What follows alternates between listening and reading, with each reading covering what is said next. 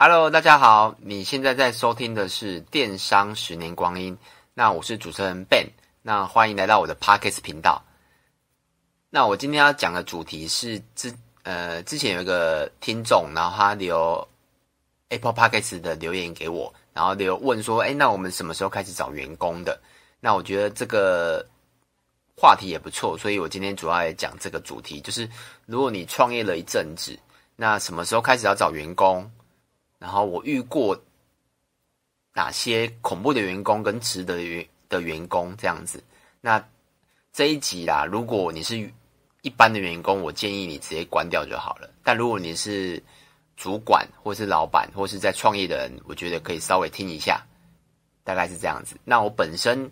经营电商大概十十年左右，然后经历过的员工也不算多啊，大概二十位，十到二十左右而已。就是不管是长期跟短期这样子，也没有到很，因为我们我们是小公司，所以而且加上那个后来后几年，我学了一些，不是学啦，就是经过了蛮多员工的考验，所以后期找到员工基本上最少都可以待三年以上，大概是这样子。那我稍微讲一下，就是我们的 Podcast 啊，因为我 Podcast 我们尽量都不剪接，所以过程我会喝水、休息等等。那就是大家体谅一下，因为我的主业是电商，不是录 Podcast，那只是单纯的经验分享，大概是这样子。那我们只有直接进入主题，那就是大家就会问说，哎，那如果刚创业啊，要何时开始找员工这个问题？嗯，这个问题其实很简单。第一个就是你感觉忙不过来的时候，就是如果你每天都很忙很忙，就是一一早起来就忙忙忙忙到晚上，然后一直出货、包货、上架、刊登，然后回复回复 mail，然后行销等等，一直很忙，一直很忙。那这时候你真的就可能需要找员工了。虽然你可以赚的比较多，因为为什么？因为你请员工就是一个薪水嘛。那虽然你可以赚的比较多，但我觉得。看阶段性啊，就是虽然请了员工，你会利润。举例，如果你可能利润十万好了，那你请了一个员工，那可能请三万，那是不是就少了三万块利润？但我觉得要看人生阶段。如果像我们开始群，因为像我做了十多年嘛，那我们一开始也，我一开始也是自己一个人做，因为电商基本上可以试水温做，不像有一些不像其他产业啊。就是他必须成立一个公司，然后再做这样。那我们电商的话，就是一开始大部分都是学，像我就是学生嘛，我先开始做。那做两三年之后，哎，真的忙不过来了，我就可以请员工了。那我一开始也是请工读生啊，因为我不敢请正职，没有经验嘛。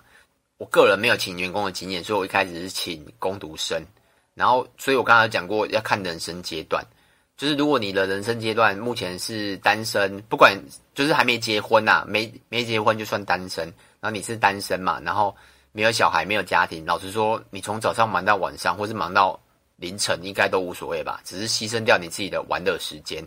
可是如果你的人生阶段已经进入到婚姻了，那可能就不是利润的问题，可能是婚就是家庭分配的问题，时间分配的问题，因为你不能把所有的时间来。工作，那你的家庭，你可能会失去家庭，有可能哦。这个我看过蛮多的，所以虽然没利润，但要看你的人生阶段，这个应该蛮好懂的。所以人家书上都会讲说嘛，你如果能创业的话，越早越好。为什么？因为你你年轻的时候，你的时间不重要，真的。你自己回想一下，你的年轻的时候多少时间是在浪费掉？可是随着你的年纪越大的时候，你会发现时间很重要。大概是这样子，所以找员工其实就是我刚才讲的嘛，就是看你的状态，然后跟看你的阶段，这个蛮简单的。然后再来就是我遇过哪些比较恐怖的员工，跟我觉得值得的员工的经验，大概就是我可大家可以分几个啦，就是我遇过一些比较，也不是说恐怖啦，因为他可能是经验还不到，就是刚出社会的。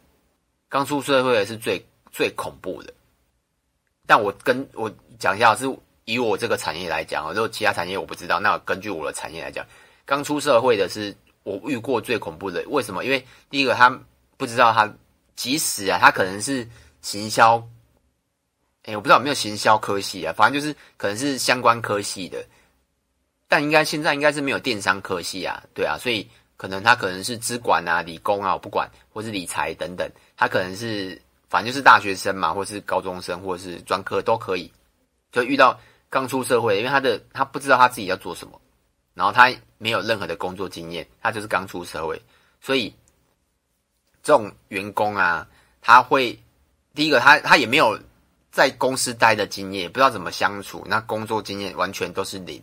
这种员工是最恐怖的，因为第一个他不知道怎么安排，嗯，也不知道他不知道自己的工作的 SOP，也不知道怎么应对等等。所以通常我们遇到这种员工，早期啦，我们会早期我们会想说，哎，这种员工最好，为什么？因为他就是像一张白纸，慢慢练习。但后来其实发现了一件事，这种员工是最麻烦的。为什么？因为你必须要从头教他。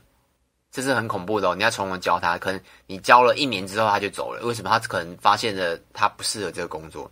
所以，在我的产业啦，我们后来几乎我只请过两三个刚出社会的，那但就是遇到了这个问题，所以我后来啦，我们几乎我们完全几乎啦，只要就是如果有应征人的话，我们条件就是你最少要有工作经验一至两年以上。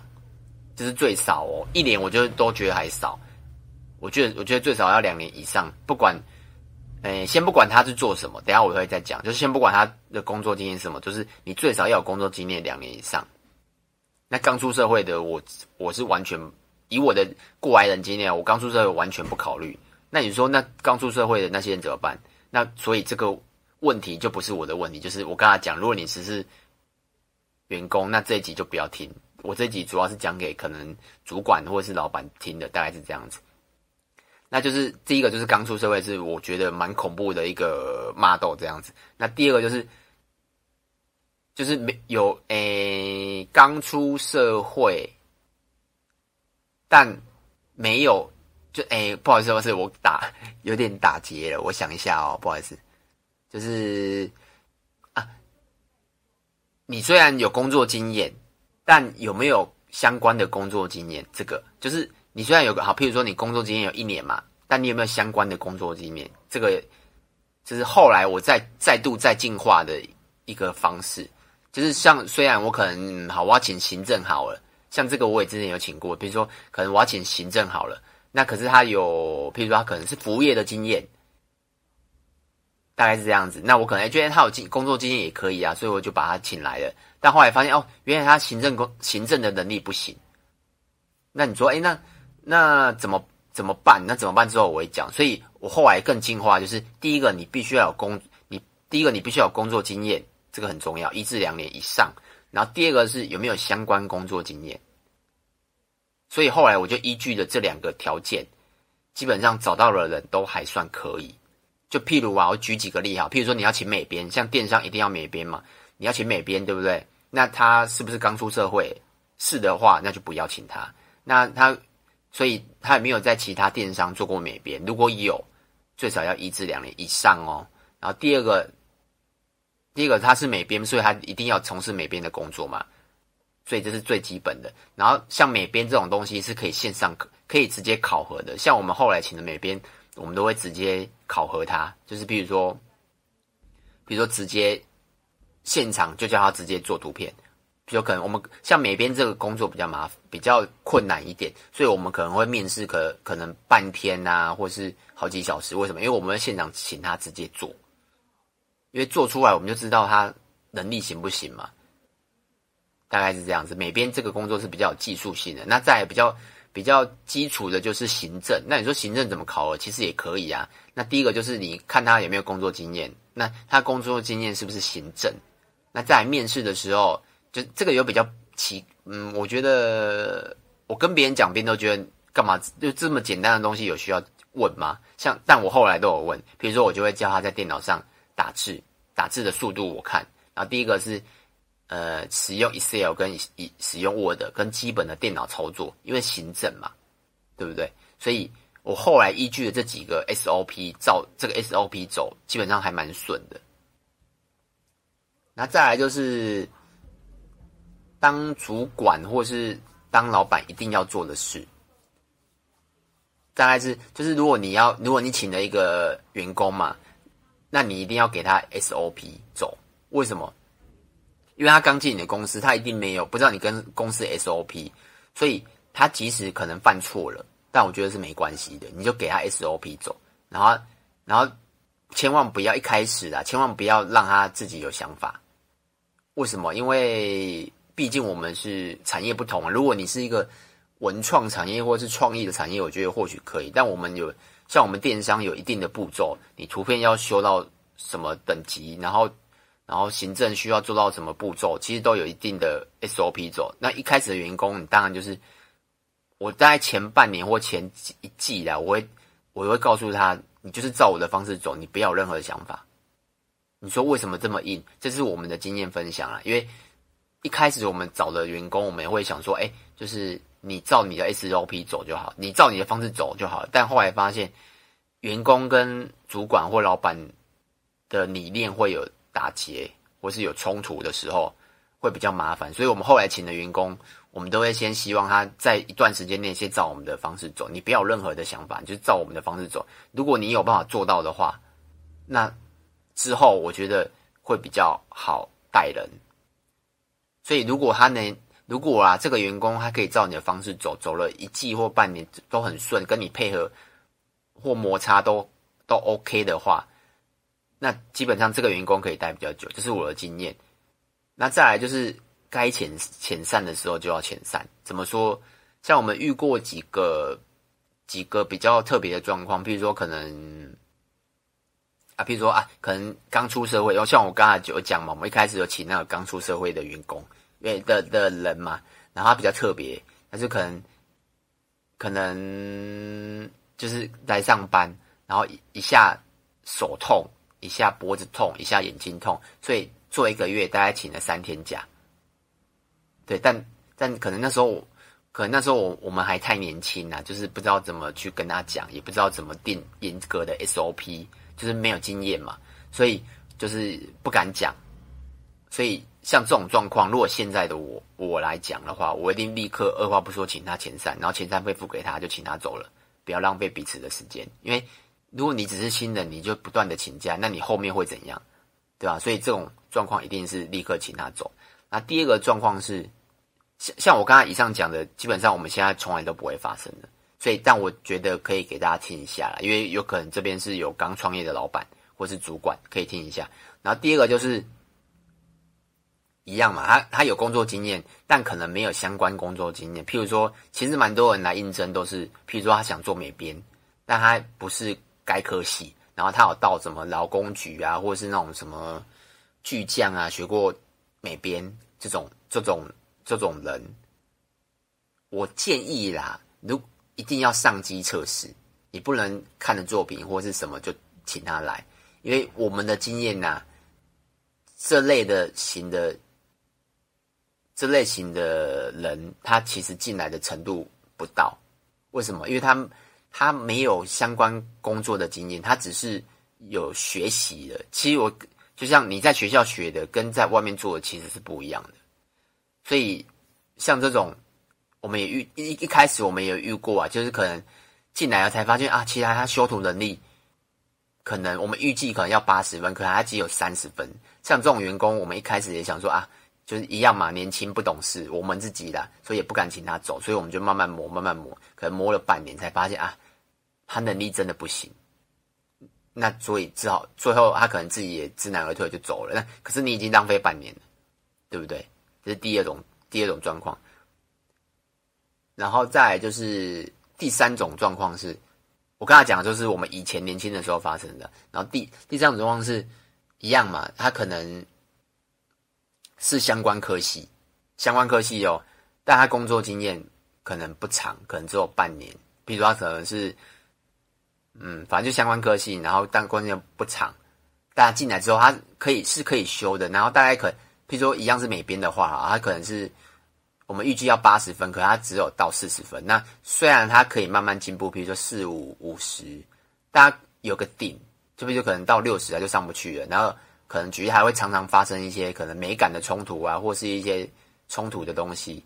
那常常会造成主管跟主管之间的，就是主管跟员工之间的摩擦，然后这时候老板可能就出来协调，这样其实这样还蛮浪费时间的。所以这时候如果常发生，然后又无法协调，然后又常发生，这时候你就要是去判断这个员工他适不适合，因为如果他不能照公司的 SOP 走，那是不是一直会发生的？所以。像我们也有发生做过这个状况，然后员工待待了好几年，但最后就离职了嘛。但如果可以再给我一次机会，我应该会立马那时候了，应该可以有机会就立刻直接遣散掉了。因为毕竟摩擦，那其实摩擦是公司最不喜欢发生的。如果可以请到一个员工，然后呃可以两个相处都很好，那工作上自自然的会很顺利。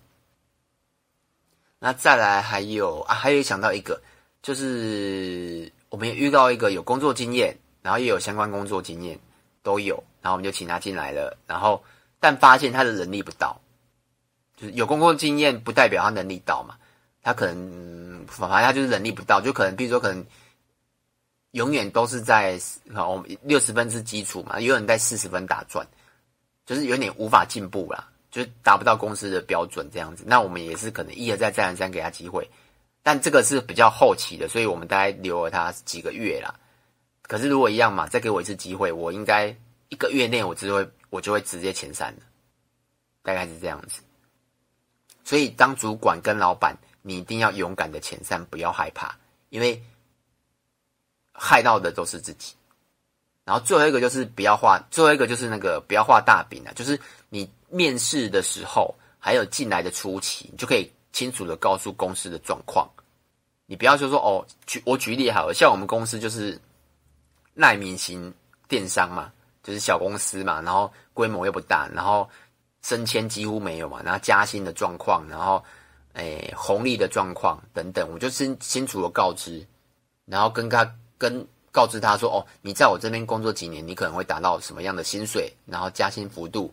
然后上下班等等，像我遇过很多店，就是我在这在我们这边离职的员工，很多都会回来跟我们讲，外面的公司真的很夸张，就是加班部分啊，就是就是不断的加班，但初期都没有讲，初期都是讲很好听，哦偶尔加班，但结果进去一个月，一个月都在加班，对吧？所以就是我后来啊，像我们后来基本上我刚才有讲嘛，后来我们请的员工大概。最少都可以做三年，最少哦。然后几乎最后离职的原因，要么就是可能去生小孩嘛，要需要顾小孩，或是或是要去外地上，要要去别个县市，几乎都没有那种公司因为公司状况而离职的员工，几乎都没有哦，对吧？所以我觉得最后一个是很重要的，就是你千万不要画大饼，因为你画大饼，他可能待一年两年，可是。发现公司状况跟当初讲的不一样的时候，他其实就会慢慢觉得，哎，是不是要离职？那其实你要去考量一个，就是你要培养一个人需要活到或需要多少的心力跟心思。那其实员工总额是公司的损失，所以像我自己，我们每个月都会开会，每一个一两个月都会开会一次。我我们也都一直在沟通公司的状况是什么，目前的状况是什么。那那那些员工也会知道哦，目之后的状况是什么。如果不符合他期待的，他自然就会说了嘛。那我们自己也有一个预期的心理嘛，大概是这样子。那我就讲一下结论吧。就是如果要发展成公司的规模啦，我觉得一定要请员工。如果你是一个呃，可能跟产业不一样了，像我们必须，我们还是有需要有劳力的付出。为什么？因为你需要包货啊、上架，这个无法用机器嘛。而且我们的毛利又不是这么好，所以你必一定你要成长成公司，就一定要请员工。那请员工就一定要经验，你不可能像像我请，你看我请了二十一二十个员工，才发发展出现在我请员工的 SOP。我这边是真的有一套 SOP，然后请到人基本上都做三年以上，大概是这样子。所以一定要有请员工的经验，不然你没有经验，你真的，而且随着你。你的经创业越久，东西越越复杂，所以我建议啦，能请就先赶快把员工经验先练好。这个，然后再来就是看这个是看产业啦，但当然就是请的员工当然是最好就是要有工作经验，然后再来就是要有相关工作经验，这个是我觉得非常非常重要的。但如果我不知道，因为有些公司喜欢请菜，就是请刚出生，我不知道，因为我的经验真的很差，但我可能是。产业不同啦，但我的产业我是觉得电商啦，因为我相信听这个 Podcast 频道的应该都是电商，所以如果你是要做电商的人，真的要请相关工作的经验的人这样子，然后再来最后一个就是最重要的，能力不行，很重要，注意听，能力不行，不管多努力都一定要支钱掉，然后再一定要付人家支钱费，这个我们后来都有付，像我们后来员工离职，我们有请人的时候，当当。就是他能力，就是我刚才有讲嘛，有些人真的很努力，但努力不等于，就是有些人很努力，但他就是做不到公司能达到的，所以这时候你要勇敢的把他遣散掉，大概是这样子。那以上就是这一集的题目，这样子，不知道大家觉得如何？那如果你觉得诶还不错的话，你可以到一个 Apple Podcast 帮我留个五星评分，然后跟留言给我一下。然后如果你有想听什么。什么那个主题呀、啊？你也可以留言给我。那我目前我们有 FB 跟 YouTube，然后名字都是电商的十年光阴，那也可以上去找我这样子。那今天就这样子喽，拜拜。